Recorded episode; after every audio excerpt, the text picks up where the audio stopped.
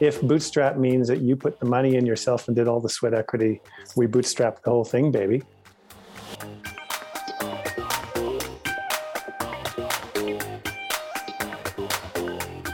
Well, hello and welcome again from Haslett, Michigan, in the United States. I'm your host, Konstantin Zsigo, and you're listening to the Business of Artisan Chocolate podcast.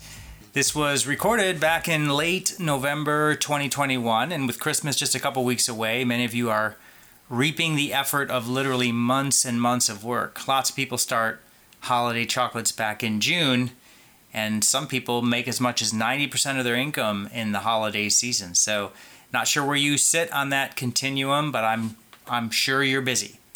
In this episode, I'll be talking to Dallas Southcott the owner and chocolatier at the Chocolate Lab, he's located in Calgary, Alberta, Canada. As you'll hear, Dallas and his wife Eva run the operation together, and they used the COVID disruption to move into a bigger space with more automation. And they've hit this 500,000 truffles per year milestone. And I really want you to hear about that. They're literally doing 10 times my volume. So that's a big number. I just want to mention that a couple of names came up uh, in the interview that you may or may not know. First, we mentioned Kriss Harvey. Kriss is a pretty Instagram famous chocolatier out of California. He works at Ann Sons in Beverly Hills. He does interviews on Instagram, a lot of how to videos.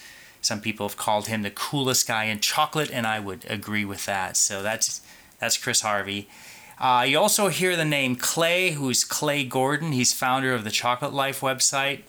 He wrote a book called Discover Chocolate. He's incredibly knowledgeable and he has a really wide range of knowledge. You can find him on Clubhouse a lot. He hosts a, a room there, although I just read he's taking a little break from that. But uh, Clay Gordon is somebody you should know if you're in the chocolate business as a tremendous resource. Uh, we also mentioned later on uh, Christopher Elbow, and he is, of course, from Christopher Elbow Chocolates. A lot of us compare ourselves to him in various ways, and you'll hear about that. So, anyway, pull up a chair and join the conversation between Dallas and myself about the artisan chocolate business.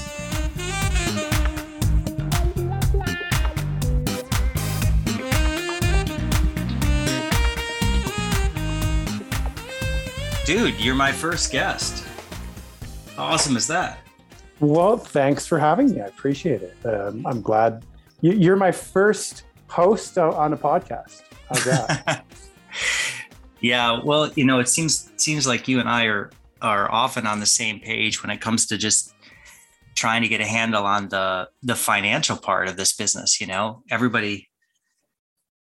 You know, you're part of the the Instagram crowd too, and it's just it's just full of folks you know impressing each other on how cool their stuff looks and you know their awesome complex flavors that they make and you know somebody's just got to stop once in a while and just say you know is anybody making any money at this yeah yeah it it's it often is a big flex and you know that's kind of one of the things i've learned from being on uh, social media for a while and, and it's funny one of the guys that i listen to on social media is actually um, is the business guy Gary Vaynerchuk, and you know he's, he's, he's he can be a little crass, but he's really mm-hmm. got some uh, some great advice. And I actually don't call it social media anymore. I call it the current state of the internet, which is really, if you sit back and think about that for a minute, like the current state of the internet. I, digress a little bit, but you know, like the current state of the internet is has a lot of people showing how great their lives are when they're just miserable on the inside, or maybe they're not miserable, but yeah, there's a big show. And um, no, you're you're right about that. You're you've tapped into that. Um, that's that's true. I mean, we all want to put our best foot forward, and and sometimes I, we we we uh, put lots of best feet forward. And it's cool. And you know what? Instagram. I like Instagram because I think it's really it's one of those things that um, lets you show a pretty picture and lets all your friends go, "Hey, that's that's cool." and i like the value of that like instagram's changed over the years you know like from when i got onto it uh, and kriss harvey had like 23000 followers and i was on with a few hundred and it was a different time back then but you know we kind of got on and seized an opportunity in just the current state of the internet then and uh, started putting our own pictures out there. And maybe I was balling back in the day when I was young, you know, like when I had just like one little tiny shop in Chinatown and uh, I was showing, you know, pretty stuff by the by the dozens with uh, good angles, so it looked like it might have been more than the dozens. Um, but you know, like I, I, really like I like the purity, the pure value of that. Like I, I don't never use these channels as uh, overt marketing agents. Like I, I I use them to market my product, obviously, but I always tried to do it in a conversational way, in a way that I engage people and and bring people along a journey with me. So you know that then then when they they chat with me in, in the comments, I'm actually responding to them and I'm actually, you know, I'm there and I'm engaging with them. So if I don't know, it's just a different mindset, and I think Instagram has changed too a lot, and uh, maybe I'm partly to blame for it. I I separated. I actually separated my Instagrams out, so I no longer communicate with my customers uh, through my Instagram channel that that you see me on. I have one for my shop.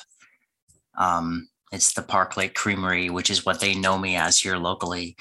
Um, and then I actually I did something really unusual. I deleted a bunch of fr- uh, friends from my Instagram. Like I purified the list. I went through and took out, you know, like if you start a new Instagram account, you're gonna have all your friends and family and and customers and everything like that join so you can get a big head start quick you know i went ahead and removed that so my instagram now is just down to really other chocolatiers for the most part so um, I don't know. So I, I'm I'm I guess I'm a little less careful what I say because I feel like I'm just talking to other chocolatiers, you know. Whereas on my shop page, obviously, I'm going to position things differently, you know, when I when I do it. But totally, no, I, I get that. I I had the I don't know, it was the fortune or the misfortune of my like when I got into Instagram, I went with the Chocolate Lab because the name that was the name of my new business, right? Like that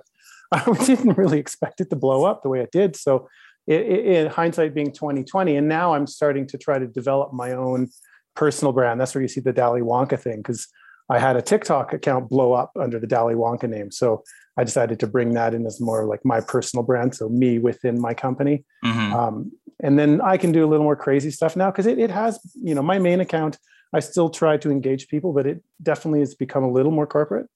Um, but it, you, you kind of have to when you're kind of appealing or trying to appeal to a big tent.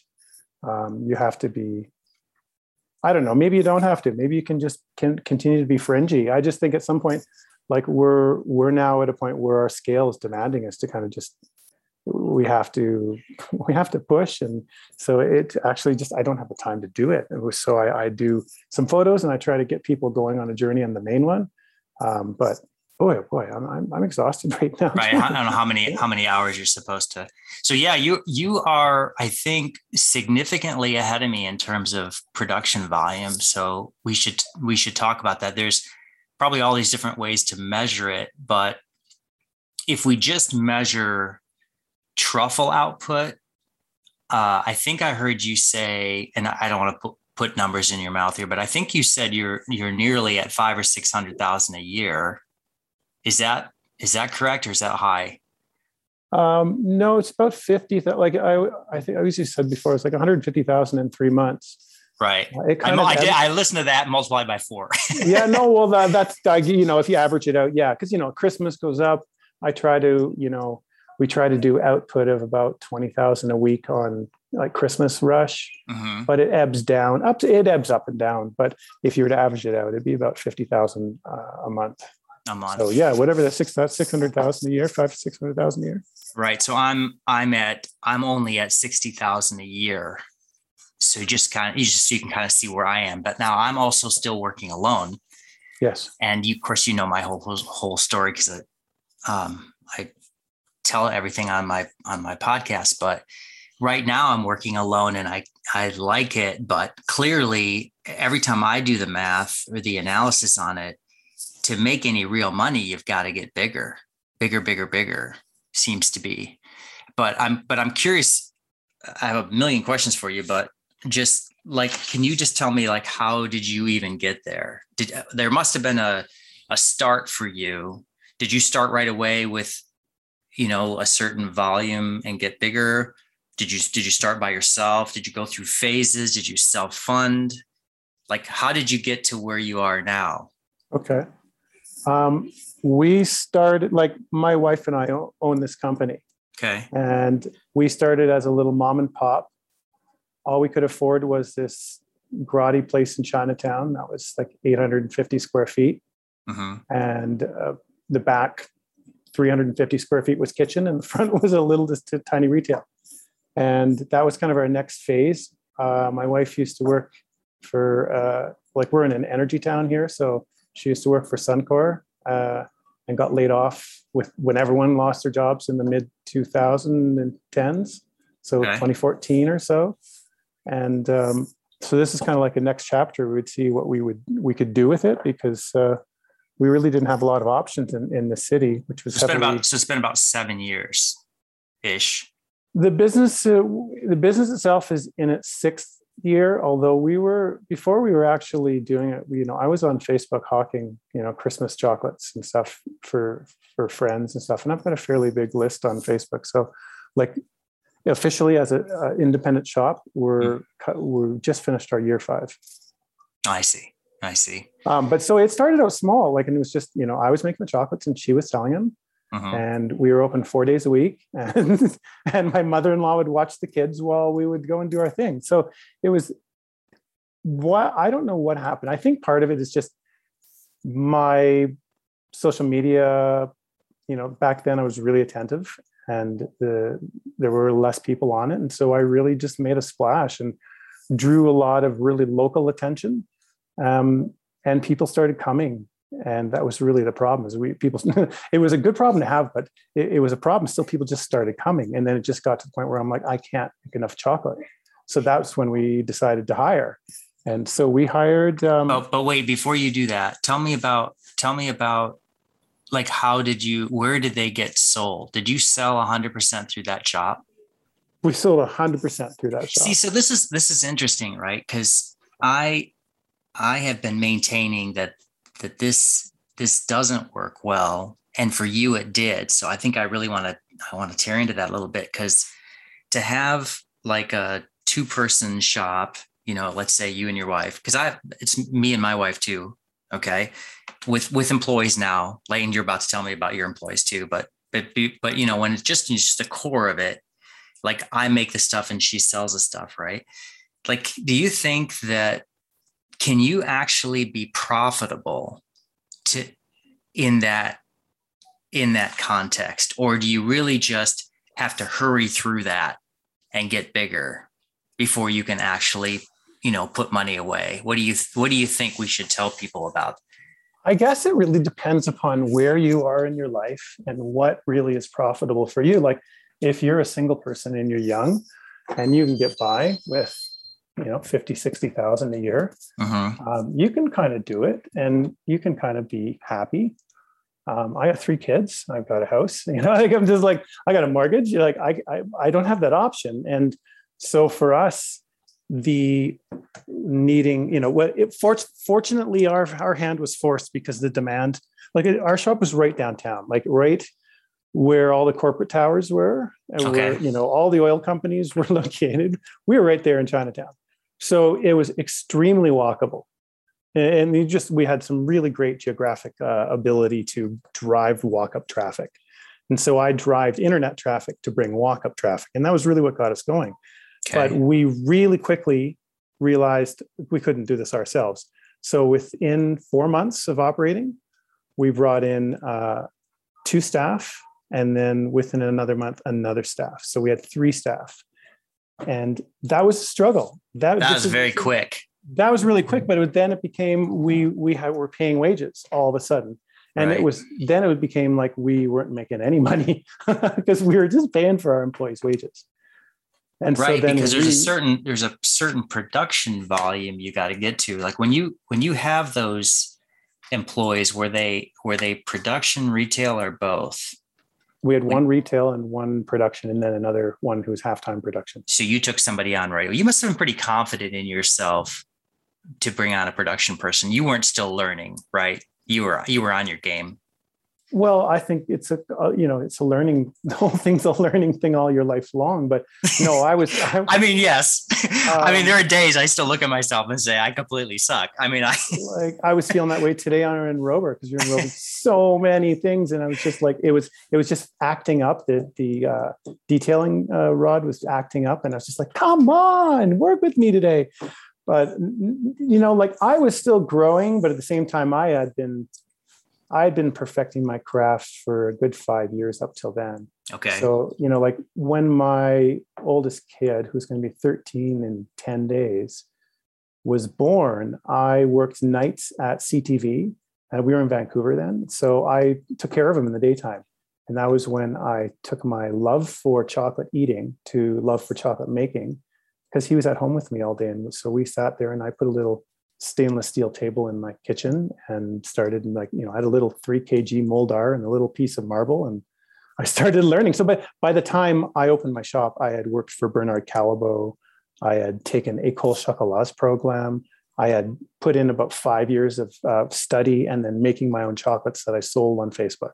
Mm-hmm. So you know, like it, what you know, at what level? I was, I guess, what now I would define as kind of a cottage person but I, I have, you know, I, I'm an, I'm an incessant learner. So like for me, it was like I was in my kitchen making high level stuff on my own because I just my brain works that way. I, I, have to know things and have to dissect them and break them down and, and do them a million times. So then they are really re- repetitive and I can do it consistently. And you know, like I just have that kind of methodical brain. So when I had the space and the chocolate and the time, because I had a young kid, I'm just dug right into it. So by the time I took on an employee, I just had to learn how to get what was in my brain out, use my words and show someone else. And so my first employee, she was fresh out of pastry school. And she literally walked in the door, and I had this one uh, bonbon that was an ode to my aunt, who was a food stylist in Los Angeles, and it was um, like it was Papua New Guinea, uh, eighty percent dark chocolate, uh, and the cream was steeped in uh, some Chinese tea, and it had cognac with it. and, okay, and it was really out there. Like I, I, don't sell that kind of stuff anymore, but it, you know, I was pretty bold when I first started. And and this girl comes out of pastry school, and she and her boyfriend came in into our little shop and bought a bunch of chocolates. And they sat in the front and they ate them all. And I guess she said she ate that one, and she said, "I need to work here." And so she convinced Eva that she needed to work here. Nice. it was like, oh, okay, uh, you, you need to work here. Okay, you're fresh out of pastry school. Sure, you know, like we really need help. So, and so that you know, like, so I took her under my wing, and I actually got her through her apprenticeship papers, and so now she's a Red Seal. She's not with me anymore, but um, you know, she she put in three plus years with me, and so I took her under my wing, and I showed her everything I, I knew, and got her to be a rock star in chocolate making. And so, yeah. What do you think is the the successful way there? Do you think because you're still very much in the kitchen now, right? So side side by side working type thing. Uh, what do you think? Or or you know, show them something, walk away, see how it went.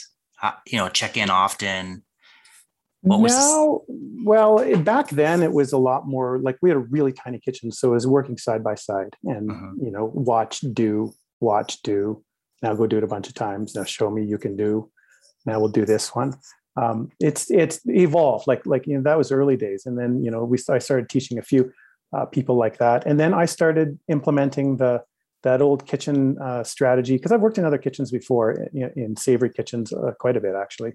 Um, throughout university. So like it was like the you, te- you the chef teaches two people certain things, and then those two people, once they learn it really well, are tasked to teach the next two people. And there's that succession planning. Mm-hmm. So I started instilling that in my kitchen like later on in life, so I can check in and make sure that people are still doing it the way that I showed them. My management style has completely changed. I've learned to become a way different manager over the years, but at the beginning, I was still learning how to yeah learning how to deal with other people under me uh-huh. like I, I i've done i've led volunteer crews i've led crews like in the in like when i was working in television but never kind of in that being like the chef so it was it was a different experience at first but you know the times kind of worn me down you know, for me, it was this quality control thing constantly, right? So they wouldn't necessarily do it as well as I would do it. And, you know, it was constantly that difficult decision about whether I keep it or toss it or whether it's good enough or, you know, that, that kind of thing.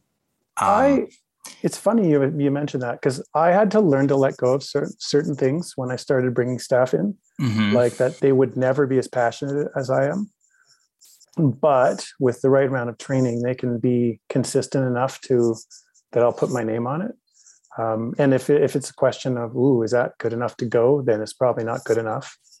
Um, I, like I, I, instill high standards in these people and, and sure they're not at my level because they're just not they're not the owner. They're not going to be as passionate. Um, maybe you, once in a while you get people who are, who are super passionate and then you're super lucky that you got someone who's that passionate. But it's it's tough and that quality control thing is really as a manager and an owner you have to start you have to let go of some of the little things too and learn what's a big thing and what's a little thing.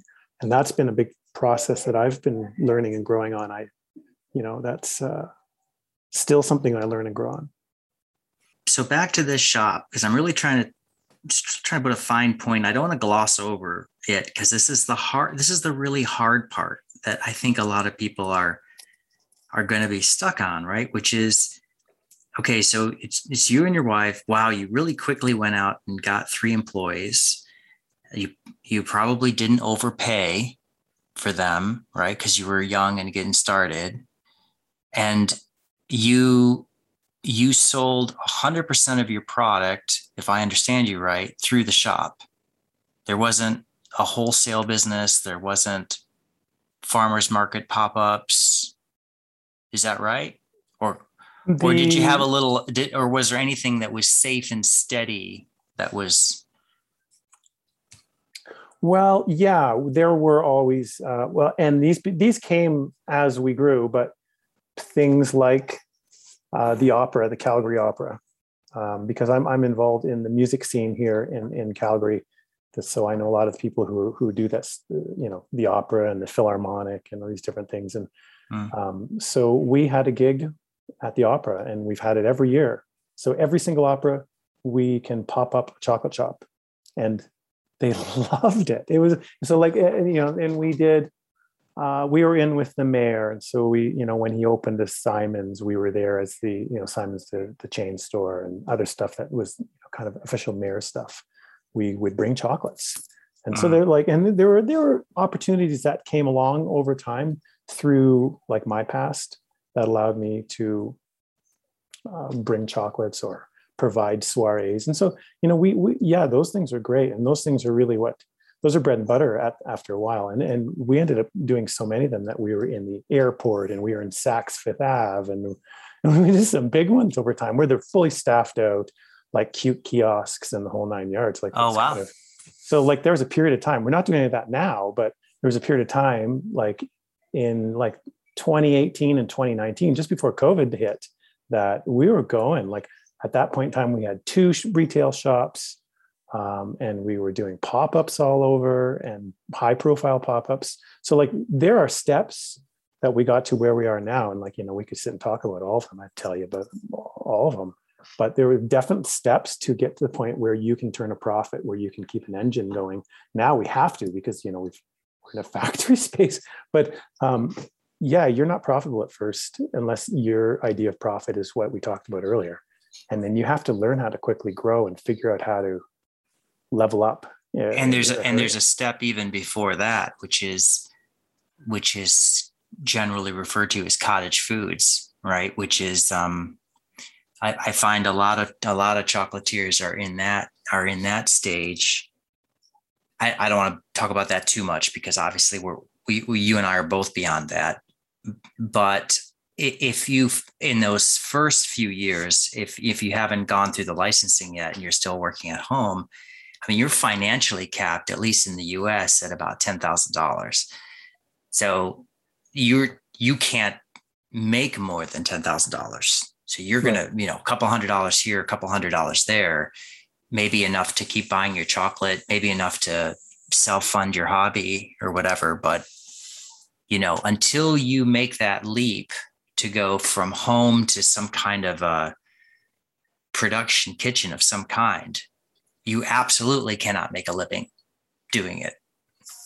Yes, hundred percent. Because you're finding because you're not. If you did, you, it would be Ill, illegal. It would be against the rules, right? So, so at some magic point, you've got to you've got to have this, you know, this kitchen, and you've got to, or you've got to rent a kitchen, and you've got to make enough to kind of overcome the headwind, you know, associated with with that. And I think I think that's where a lot of people stumble is in that is in that first, you know, that first transition. Unless you come at it with a certain amount of capital, like you you sound like you know you were a professional person before. You had you had some money, you had some savings. So you weren't you didn't bootstrap your way from cottage foods, let's say, into the first retail store. But you probably felt the pressure to make money right away, I assume.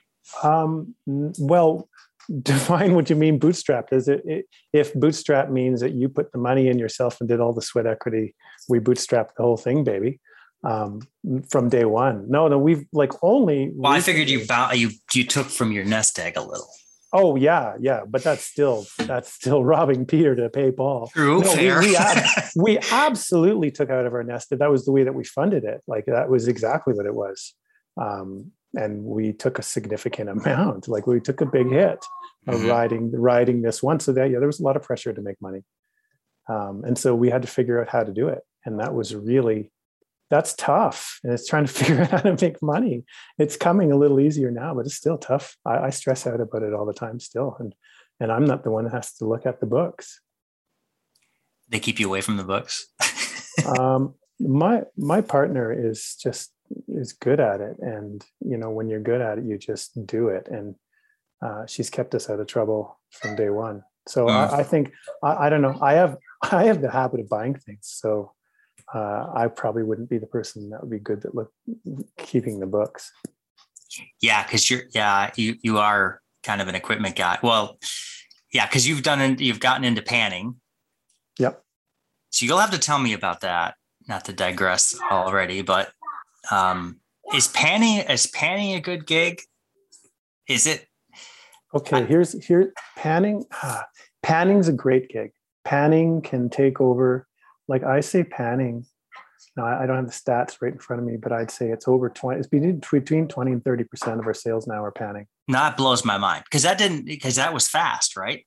Yeah, it was. But what I realized was if you want to get serious with panning, buy the absolute biggest damn panner you can.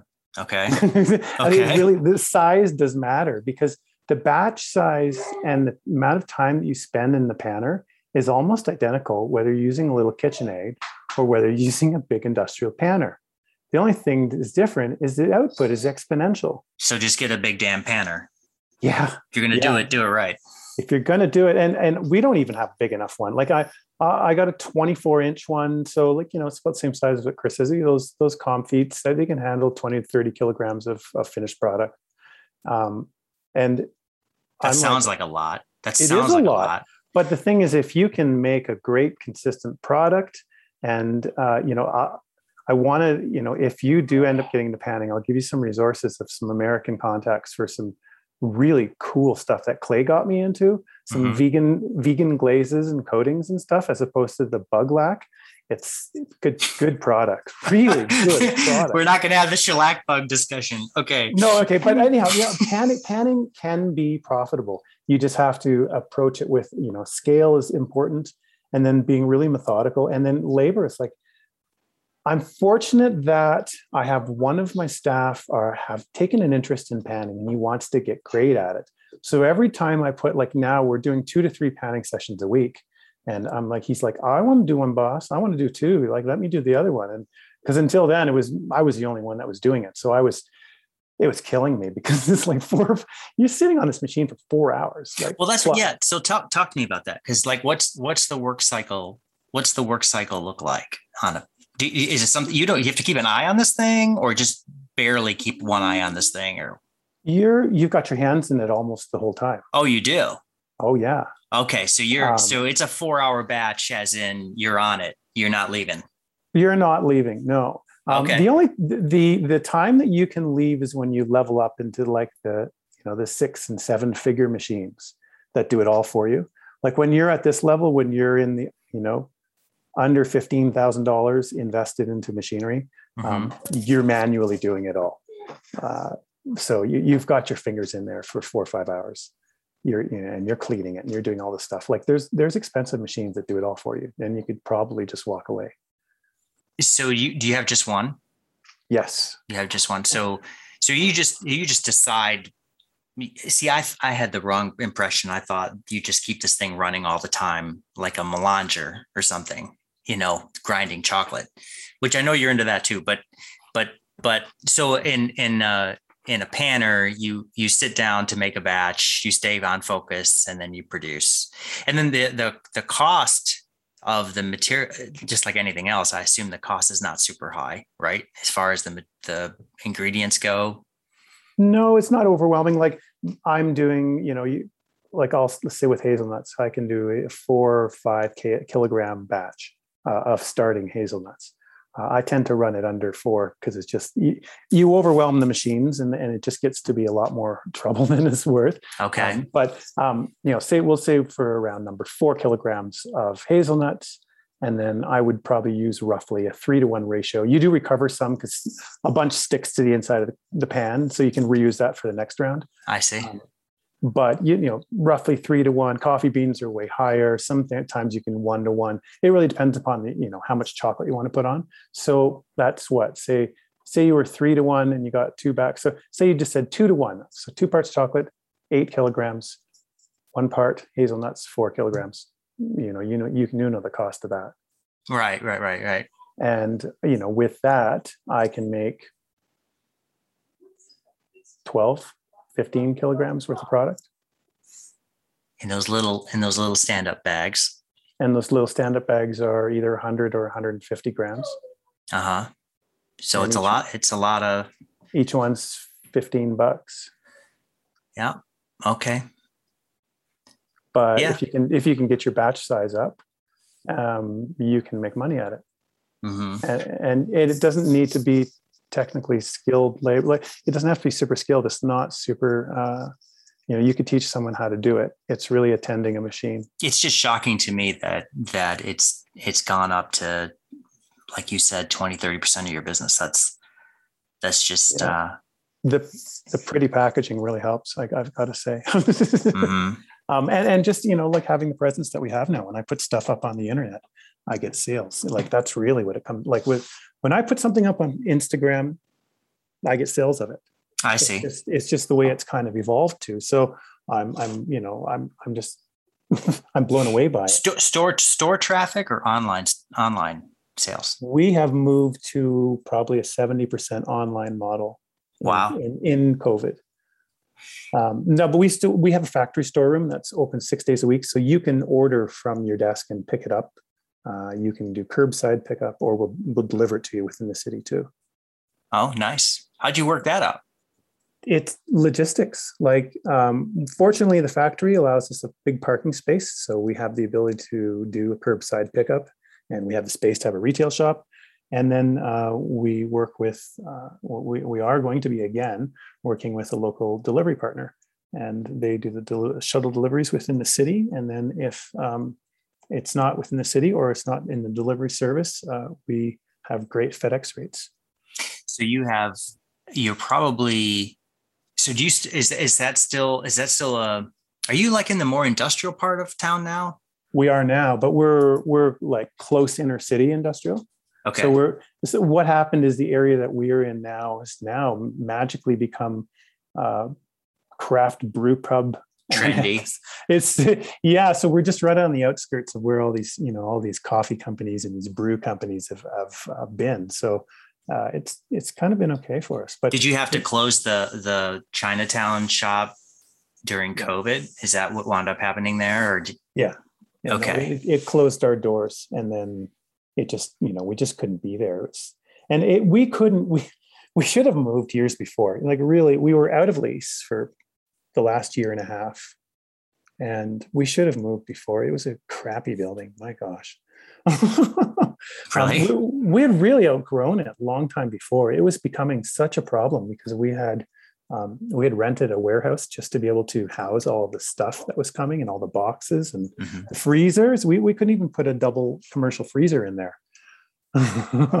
so it, it was it was really challenging. So you know, like COVID offered us an opportunity to find a new space in an industrial area and have tons of space. Like I have 6,300 square feet now. So like we've got the space um, to just become really efficient and you know not having a ton of staff too we've been forced to become efficient but um, man having the space has really made such a difference yeah it sounds like it that that that um that sounds like an interesting transition not not the whole covid part necessarily but just the um because because so first it starts with a pretty modest kitchen space. If I can remember, I think you said around 300 and some feet, 350 or something.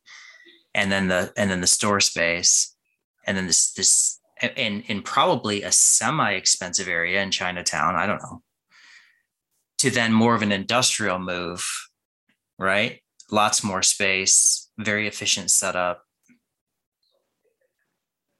But not, you know, not the same. You know, I, I, was going to say not the same walk traffic, but the funny thing is that COVID hollowed out our downtown. So, so it hasn't mm. actually. We would have been we would have been dead in the water in, in Chinatown if we had been able to reopen. Well, you know, businesses did reopen in Chinatown, but that you know, COVID decimated all of the offices downtown. Nobody goes downtown, so it's nothing so for our city, it worked moving into an industrial area because everyone drives here. It's a driving city. So for us, it was like find a place, lots of parking. And that was really the thing. Find something that's like, you know, we're right off a central, uh, like a central uh, street. Uh-huh. So it's, it's, it's, you know, it's very, you know, there are a lot of landmarks around there. So it's really easy to get to. Uh, but there's a lot of parking. why, really why is the parking important? because uh, we had none in Chinatown. okay. That's so people wanted to come see you, but it was annoying to park. Very annoying. I see. Yeah, yeah. I see. Well, yeah, that's interesting. So now, now, Nick, talk to me about your your setup now because you've got 6,300 square feet.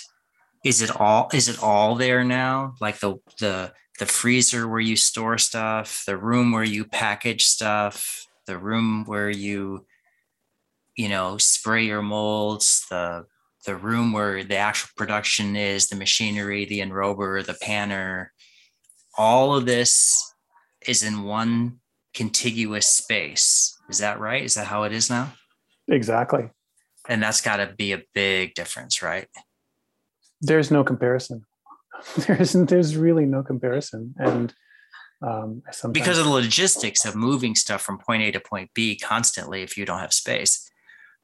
We reduced the number of handling points by probably 50% just mm-hmm. by moving into the same space. And that was really important. Yeah. Super it's, good advice for people, I guess, right? Yeah, it, but I think it's also depends upon where you are. You know, like with some with some people, maybe an industrial space isn't the right answer. I know a few other operators that have kind of hit the chasm and hit that next level. And an industrial space, they make it work. Like once you've gotten, you know, to be known a little bit, then you, you kind of, as long as you're not located in somewhere really crazy, people will come to you, right? You kind of that's the expectation after a while. I don't know if you were like not as well known, if that would be a good move, but mm-hmm. it's worked for from a production standpoint and from a you know like having just more team dynamics, just being able to operate at a better level, at a higher level. Um, there's no comparison right now. Like we're so much more efficient. Um, you know, I've got my own spray room, like just for spraying. with ventilation. With ventilation, like it, it's it's really you know. So when we we go to the spray room, it's like going into operating theater, and the warming tray with all the cocoa butters is there. And you know we've got led lights all set up in there. We can turn the light off. It looks like you're in the operating room. I and see. all the molds are stacked up and then you just you spraying and we've got a commercial sprayer so it's you can just hear the turbine going. And it's it's it's cool. It's, it's, cool. it's really yeah i i was joking today because we were doing a big enrobing session. I was telling one of our new staff that you you can get this thing on the end of the enrober. It's called a cooling tunnel but then I'd have to drill a hole into my wall and go out another 15 feet. but I was trying to explain to her how, you know, like at the very end, yeah, look what you're doing here. If you pick it up at the end of the cooling tunnel, you can put it right into the package. And she's Right like, into the Whoa, package." that's crazy. and I've seen one of those. Uh, a friend of mine here in the city, he does really big chocolate stuff, and he bought a million dollar enrober. Oh wow. Have you have you ever seen with your eyes a million dollar enrober? No, I, I imagine a lot of the money is in the stupid cooling tunnel part, though. Oh yeah, But- the massive. He had like dual. I've never really fully understood also why the cooling tunnel is so expensive and and seems to be to me to be somewhat overbuilt. But but I might and I might be missing something because you you put in you put in um, the pieces come into the bell at a certain rate, right through the enrober. Does it does that rate stay the same all the way through the cooling tunnel, or does it slow, or do the pieces slow? depending on the cooling tunnel you have, they often have different zones. So there, you know, the, there's the fast cool down, slow cool down, and then it, it can slow down a little bit. And sometimes you've seen the one that Selmi has. It's the spider. It's a Yeah. really cool, innovative way that they do it. This the one that spins. Uh, no, that's I think the octopus. It's like it's a, it's a, it's a vertical. Uh, it's a vertical cooling tunnel. Okay. It's cool. It's really cool. Like Selmi, I like Sel. You know, Selmi is one of those things. Like, it's like, oh, got the new Ferrari mag. Let's look through it. You know. Like, Yeah.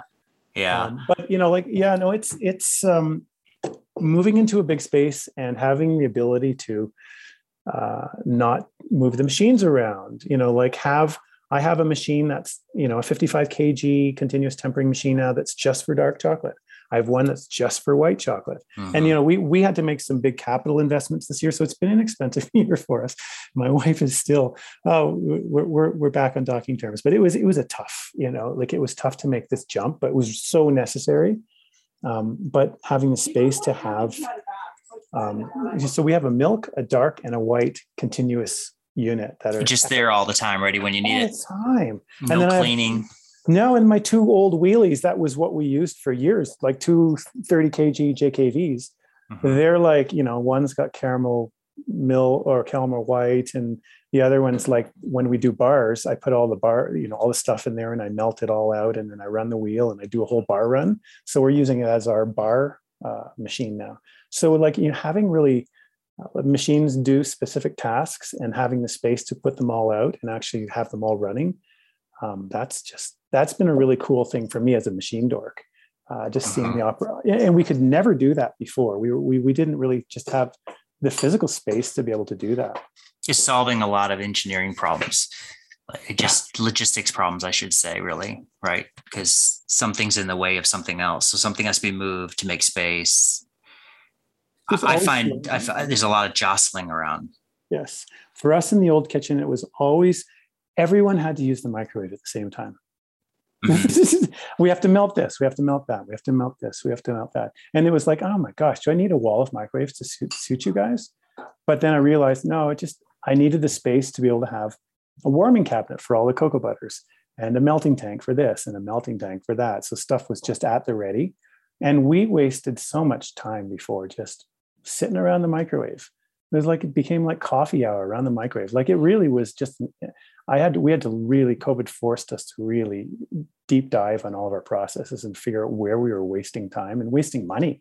There's Mhm. just there's no extra money, so you, we had to be really tight and we had to be really conscious about all the decisions and and having the space to have the machinery to uh, just have no screwing around time. What's interesting to me though is that if once you solved a lot of the efficiency problems, a, a through process or B through just this just the new facility, right? Just because you have space suddenly to deal to deal with that, is that now and if you didn't increase your staff, then but your your production must have went way up, right? Because all of a sudden you're more efficient. So where like how did how did you just be able to to just sell all the stuff that you make like i'm just trying to see i'm just trying to understand how like for me for me i have wholesale accounts right? And and if i add more wholesale accounts it's easy. I'll just i'll sell more product. That's my that's my lever. All i got to do is drive a little bit further to another store make another deal and if i do I'll instantly have the volume that'll draw through my product. But you're not doing that. And that fascinates me. So you just have that much retail draw for your product, which is awesome. Don't get me wrong. I'm just, yeah, I'm just yeah, trying yeah. to understand it. So we have corporate accounts. We work with some hotels, uh, which, you know, have only started coming back because we can, everything's opening up again. Okay. Um, and we do a fairly strong corporate traffic. We're in a corporate city. So corporate business has been big for us. That's mm-hmm. really that, you know, you talk about that, that wholesale stuff. We didn't do wholesale because we could never create enough product to fulfill our, our needs. And we're now able to scale up to meet those needs. That's what I, I, I have felt so inadequate every year because I feel like we're leaving money on the table. And you need to make so much money, as you know, when July, August, and September comes and you're making no money. You need to make money for those months. So like I was like I always felt cheated that I was leaving money on the table because I couldn't put any enough pressure in the line to make enough product for the uh-huh. sales. Okay. And it only grew worse when COVID hit and everything became online. We just were selling out of everything.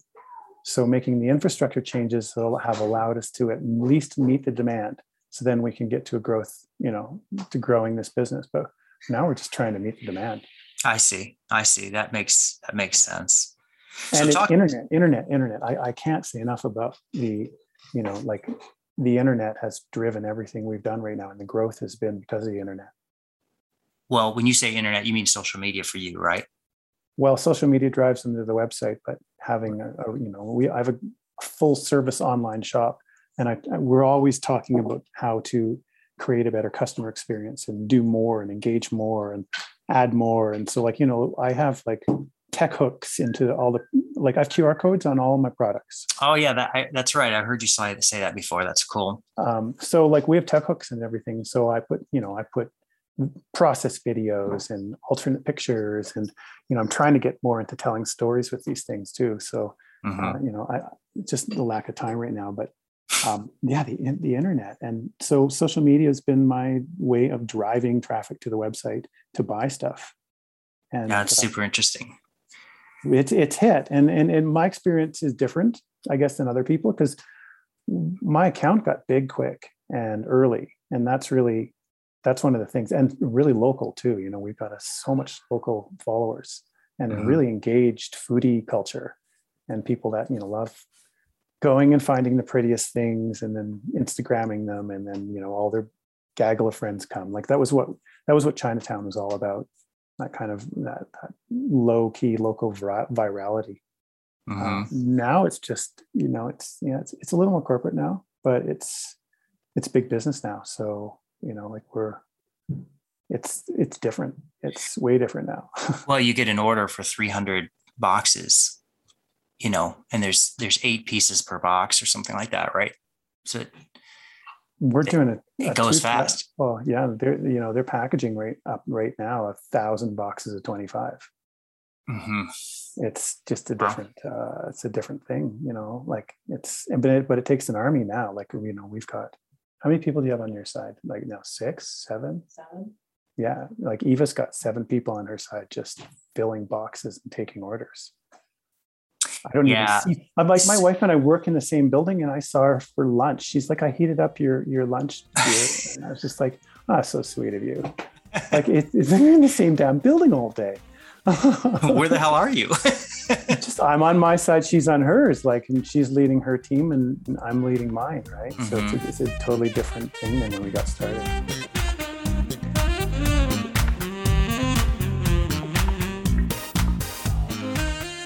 So let's take a quick break and collect our thoughts. Whenever you think about the growth of your chocolate business, you inevitably have some limiting factors. These are the things that you personally obsess over. What's interesting is that while we could probably agree on a list, most of us are not hung up on the same item in the list. In other words, what's a limiting factor for one company is not a problem for another, but we all have something. For example, it could be money. You don't have enough capital to do what you need. It, it could be space. Maybe you you just don't have enough room. You may be limited by the number of molds that you own. You may be limited by a lack of a proper spray booth. You might be limited by the size of your pots or your stove, so you can't make a bigger batch or whatever equipment you're using to cook. Um, you may not have an enrober, or the one you have isn't big enough or not fast enough. There's usually something that that limits you. And then there's another one, and it happens to be one of mine, and that is the lack of freezer space. I have a few upright freezers, but what I really need is a walk in freezer. And we're going to talk about that next.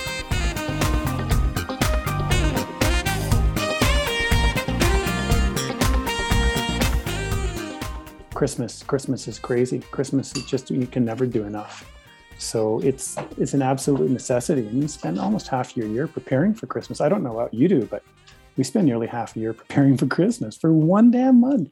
Oh, for um, sure, for sure. So, there are there are certain chocolatiers that have made uh, certain holidays big for themselves just by just what they do. I mean, there's some that they're all about Easter. There's some that are really a lot about Valentine's, but you know, the overwhelming majority of them are just about you know Christmas. You know, ours is the, ours has become the double whammy. Like, well, we we're known for a few things, but at this time of year, ours is the double whammy of Advent and Christmas.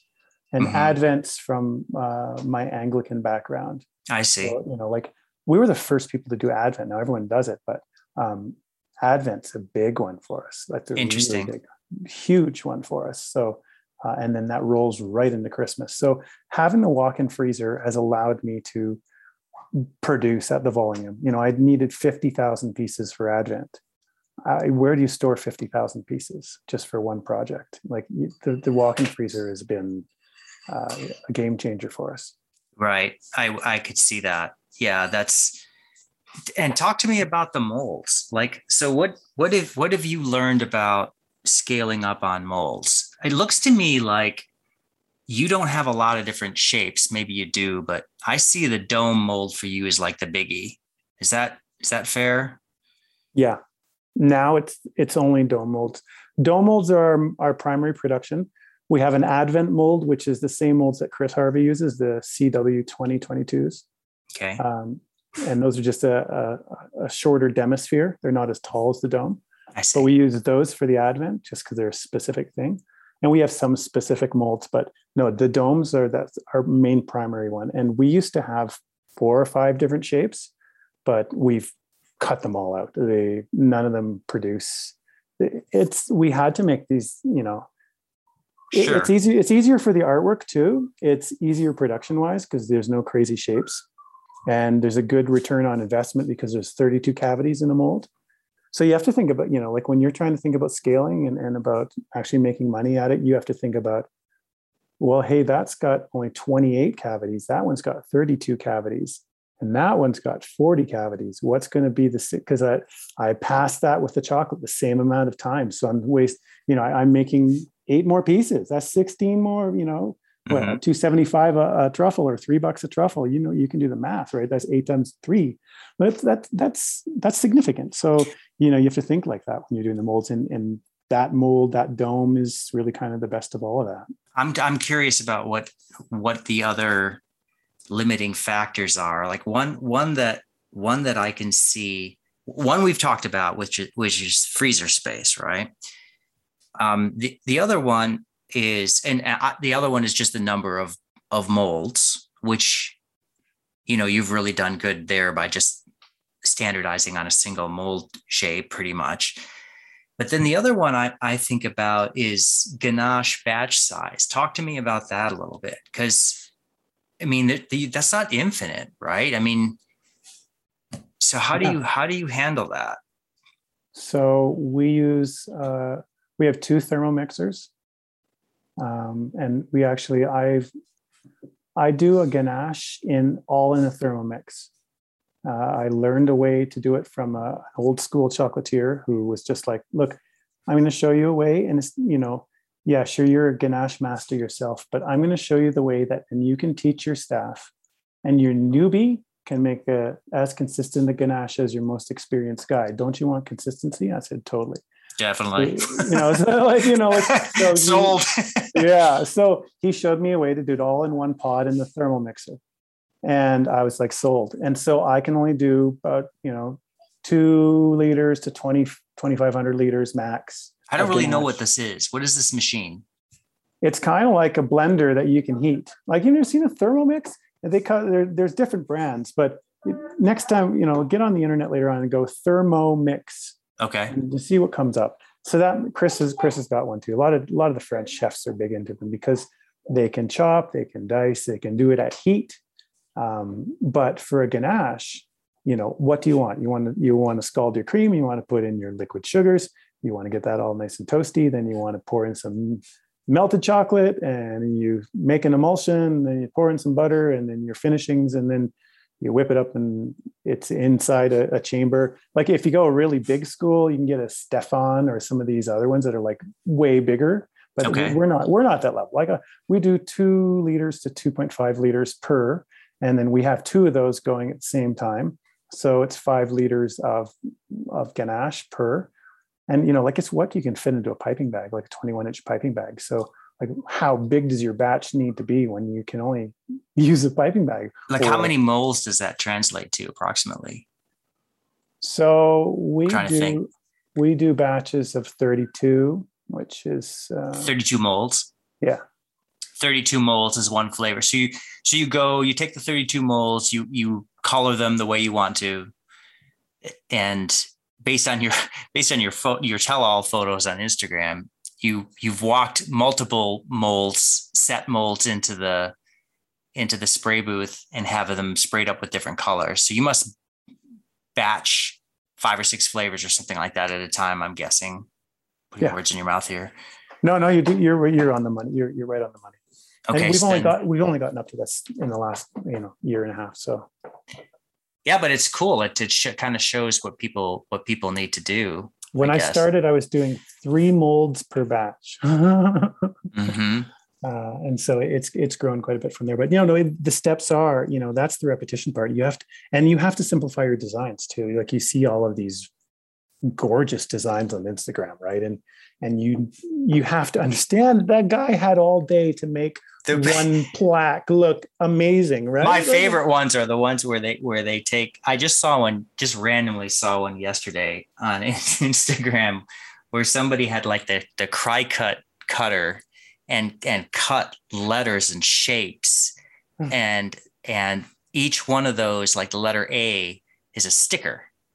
Okay, and then st- stickered the bottom of the of the mold, okay, with that sticker to to create the negative space, right? And then spray like crazy, pull off the sticker, spray some more. My God. They're beautiful, but there's 30 of them, right? Yeah. It's yeah. just not. And he picks his best one for the for the for the money shot, right? Oh. And I was like, yeah, I, I'm sorry, I've got to make a thousand of these. And like we have to be able to be. So it it's made you know made me simplify some of the uh, designs and the in, intricacies of the designs, especially in the main line. Like we, we change certain things up seasonally, but we have our main line that are there year round and they're, they're stead and true. And you can make 32 in your sleep, you know, it just really is the way it goes. But then, yeah, then we freeze them.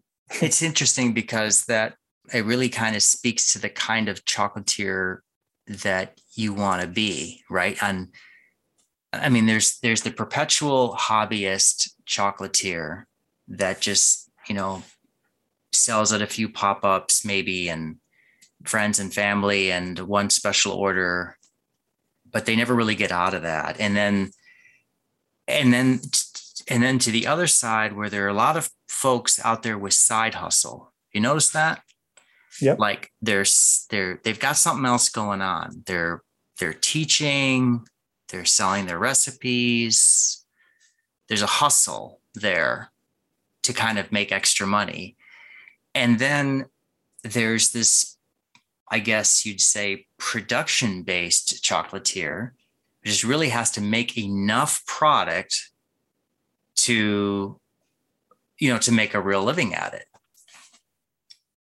So it and it seems like if you're if you don't get to a certain scale, when I look at my molds, if I'm going to do a mold, I've got maybe 18 or so molds of a particular shape, not 100, 18.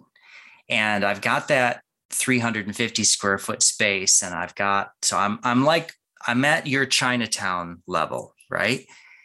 I don't see a way to make more than $100 an hour. I can make $100 an hour all in.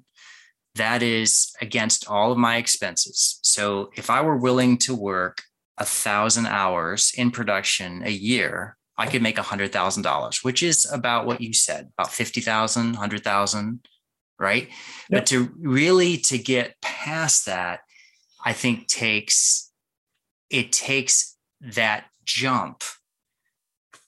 Um, do you think I'm do you think I'm right about that? Because I want to try to provide good advice to people out there, and it seems like that's what you did.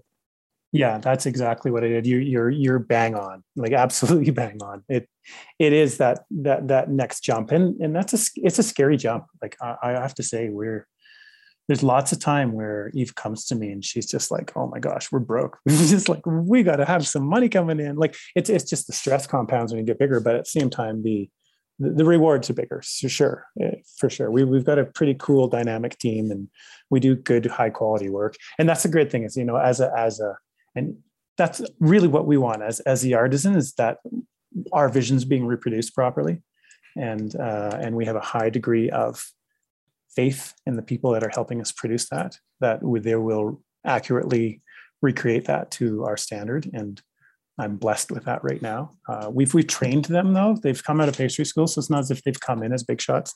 None mm-hmm. of the big shots. We don't actually bring in big shots. We've had a few big shots apply, and we've just like turned them down. I can understand why. I can not, understand not why. any malice. I'm like, wow. I, t- I showed my wife one and she was just like, God, that guy's like a world chocolate master. He wants to work for you. That's weird. mm-hmm. He's a mm-hmm. guy that I had a dream about. He was like the evil villain chocolatier and like he's like big name. And I'm just like, why do you want to work for me? That's so weird. But you know. Well, because a lot of the big names out there they I don't think they're making money either. This is this is I dude, this is why I started my podcast. The big names that you hear, the white jacket, crossed arms, confident looking dude or lady, because they have both. and you know, I'm telling you, I don't think they're making money either. They're just they're they're in the trappings of it. They've won some awards. They're they're cool as hell but you know, unless they're they're schlepping product for a hotel or they're or they're working for Valrhona as some kind of an ambassador, you know, or they've got the side hustle. I, I think those, and I think that's the thing that I kind of wanted to expose. I mean, unless, um, you know, making money is hard. So one of the routes is to be a big producer of product. Yeah.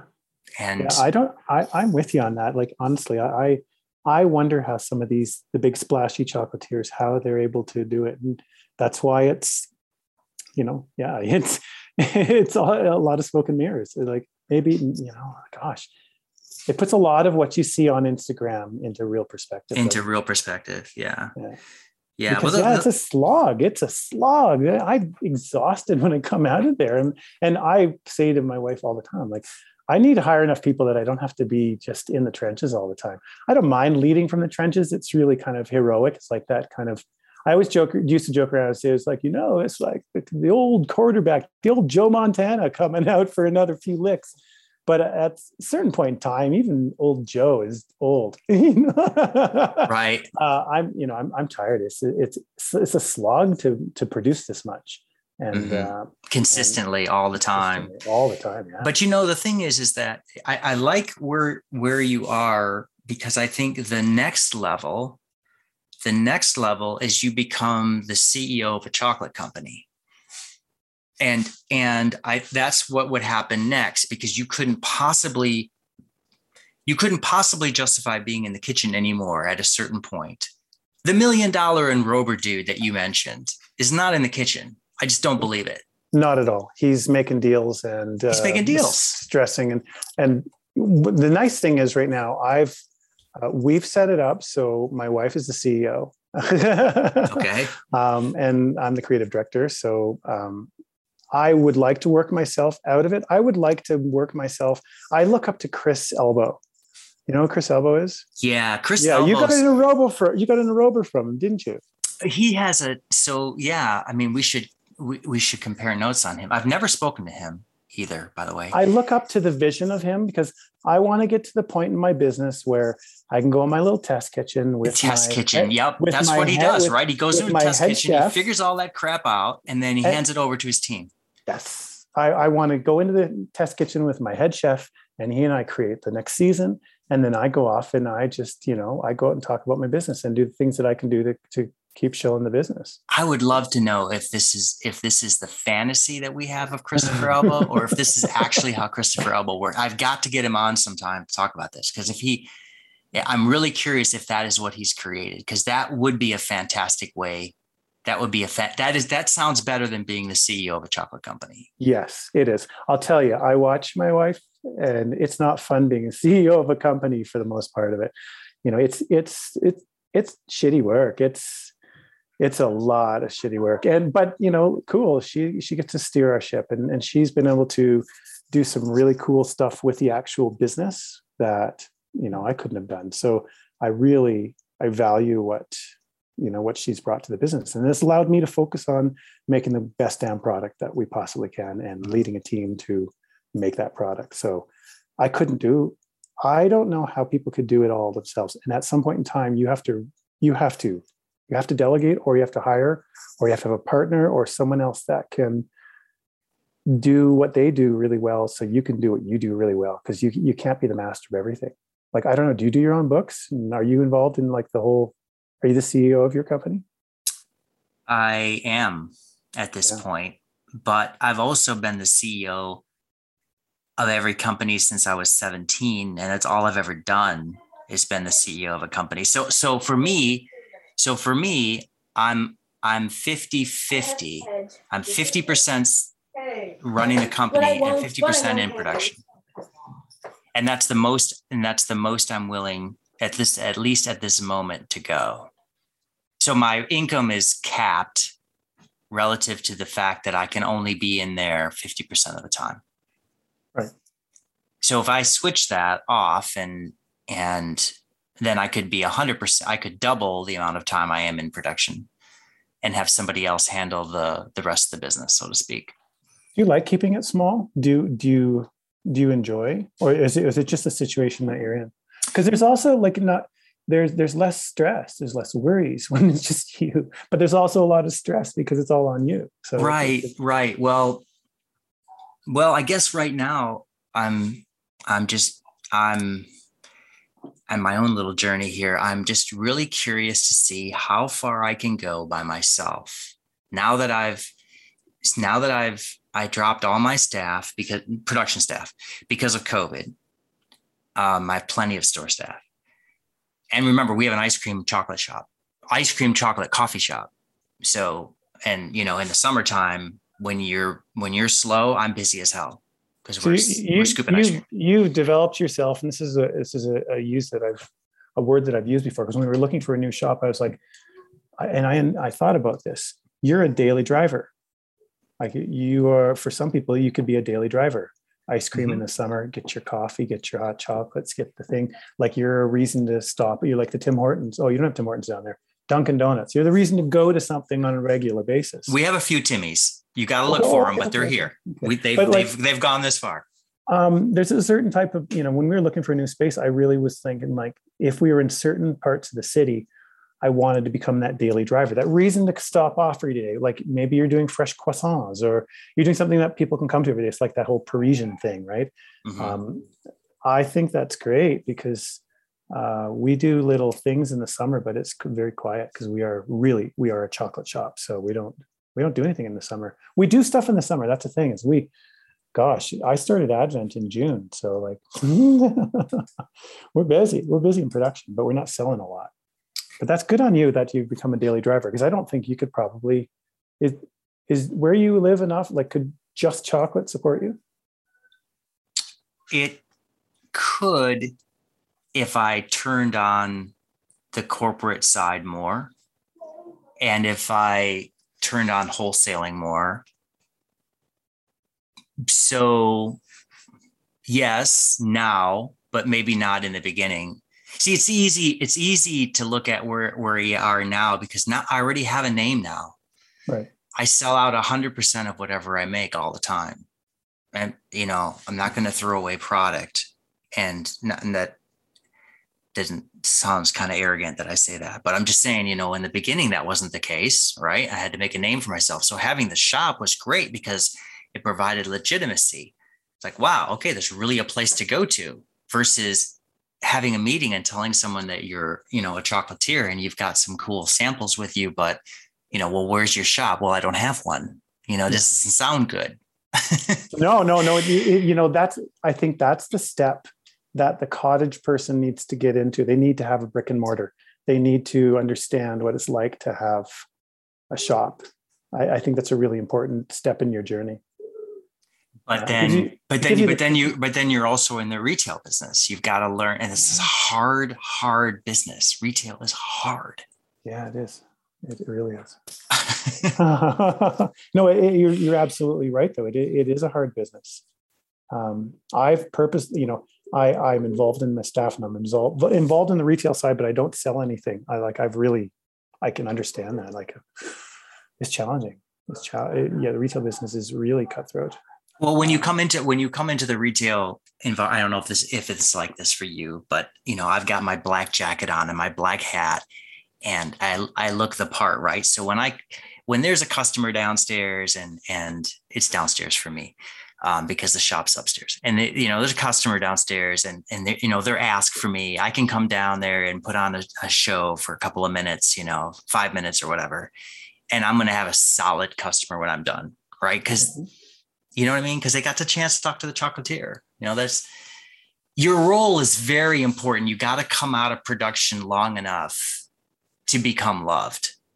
Yeah. Unless your wife can just do that for you no at the beginning that was what i did because we had a glass screen between the kitchen and the front. Okay. And i could i could walk out from the back and you know oh willy wonka's here you know like exactly. no, totally. You you totally you, you, when when you're making a name for yourself that's really important to do. Um, i don't do it as much anymore because covid's kind of killed a lot of that but i do leave the kitchen door open one of the kitchen door uh, like to the front. Mm-hmm. and if it's someone that i recognize and i am able to go uh, i'll go out but it, it changes when you get into an industrial setting. You know, we're in a factory. You can't just waltz into my kitchen. Like customers used to like walk around. Hey, is Dallas there? You know, like, like, no, you can't do that anymore. Like now there's a sign on, you know, authorized personnel only. You know, like it's just it's a different vibe. I totally get it. Well, it's it's it's been good talking to you. I knew it would be. Um, Wait, it feels like we just scratched the surface. Like I could talk to you for hours about stuff because I'm, you know, like this is one of the things that I've really um, noticed over the years is that you know where the chocolatier or where we're at in our in our businesses, it's a kind of it's it's not lonely, but it's an alone gig. Like you may have staff, you may have a partner, but I don't know. You know, my my wife has got lots of um, mentors and she goes to groups and she's un- involved and she mentors others and does this thing and i'm i'm like there isn't really anybody like old bernie that i learned bernard callebaut that i learned learned under he and i go for wine and out for lunch once in a while and he he has his own chocolate business in the city. So he's like the only person in chocolate that i talk to like face to face and kriss and i kriss harvey and i jaw on instagram but you know. No dude you're exactly right. You should be able to call you should be able to call any chocolatier anywhere and and get the straight answer on something. We all should have that relationship. Totally. And Instagram, I think, has really helped knock down some barriers. But uh uh, but you're right. It, it, it is it can get lonely and and you know trial and error sucks sometimes you know what I mean? It's expensive and it, yeah, it hurts my heart. Uh, yeah, no, the error part of it just kind of makes me sad. Um, I found some really cool things that, through trial and error though. So I, I, value it as an experience, but it hurts. It really mm-hmm. does hurt. Like when we, when I learned how to vac seal, no one showed me how any of that worked. And I had no idea what I was doing at first, other than one person going, ha ha ha, don't crush them And that's exactly what I did. And exactly what I did. Um, and, and I had to learn it. And there was no one to, you know, well, this flow wrap machine. I bought this flow wrap machine four years ago in, in China and had it brought over here. And then it sat in my warehouse and never used it. Um, part of it was because I didn't know, like, the dude that I got it from sent me this instruction manual that's about four pages long and it had been badly probably Google translated from Chinese. Oh my god! Oh yeah. and so I was just like, I don't know what I'm going to do with it. And then you know, like I got into the new factory, and I'm like, I'm determined. I'm going to get this thing working.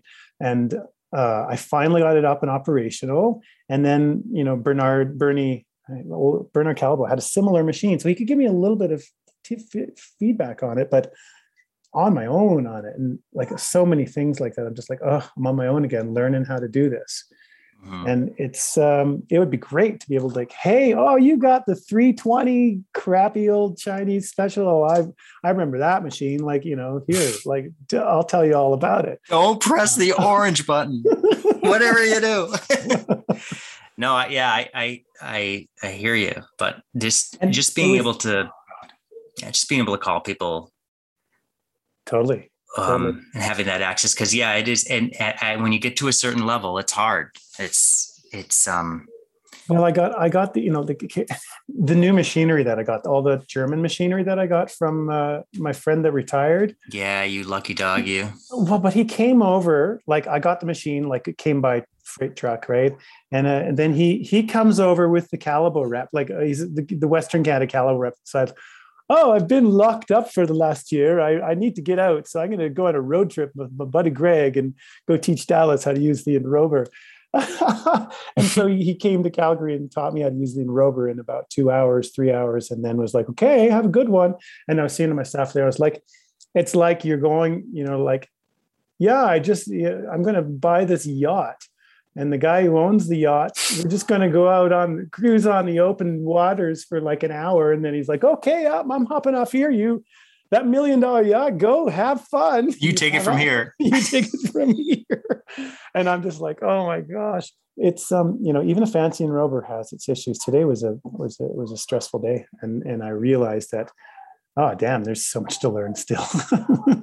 Yeah well um, don't don't get me started talking about Enrobers or this will be another yes, hours long podcast. i know. but there, there's not a lot of manuals in this so it, it's been you know a lot of trial and error and uh, it'd be great to have other people be like oh i remember that. Let's right. talk about it. And uh, that's why i've been really open on instagram with people. Like if they people my dms are generally open unless you ask something really inane and i'm just like oh, i just won't even i'll leave you on read but you know, if you ask me a real question and I know you you at least know what you're doing and you know what you're saying and you're not just being lazy and trying to, you know, get there are times when I'm just like, ask Google, like honestly, don't, get a recipe. Yeah, like a recipe. Oh my gosh, I just yeah. But like if you're if you're real, I'll, I'll answer you, and I, I I'm trying to be that person. You know, like I'm trying to be. Okay, I may feel a, felt alone in this, but I'm trying to be that person that if you have something you can ask and I can answer, and I'll do it. Yeah, that's nice. That's nice. And within reason, you know, within reason. Because within reason, yeah. Yeah. But all right, man. Great talking to you. Have a good night. Yeah, you too. Take care. All right. Yep. Bye-bye. Bye.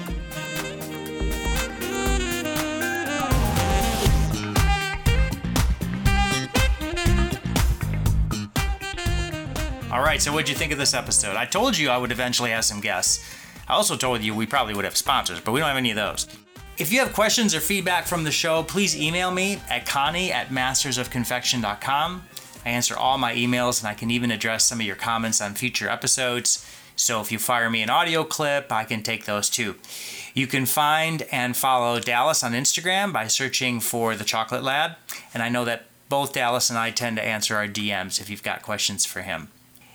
If you've never done it, please rate the show on your podcast app. That'll help me out. But more importantly, if you know other chocolatiers that could benefit, please let them know about this podcast so they can join in with us because it's fun when there's more of us. If you like what I'm doing and you want to support the show directly, you can throw $5 in the can at our show's website on anchor.fm. So it's anchor.fm slash and then my name, Konstantin Zsigo. So I wish all of you a wonderful holiday and hopefully some post holiday downtime as well before things start all over again in Valentine's Day. All the best to you. Bye bye now.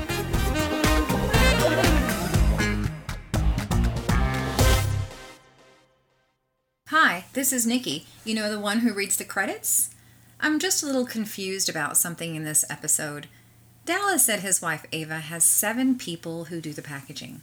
Why don't I have seven people doing the packaging? You know, if I had seven people doing the packaging, I bet we could go twice, even three times faster than we do today. Anyway, someone had better get busy. The Business of Artisan Chocolate is written and hosted by Konstantin Zsigo. Music by the smooth jazz saxophone artist Phil Denny. Learn more at phildenny.com. Production and audio mastering by Chris Sweeley.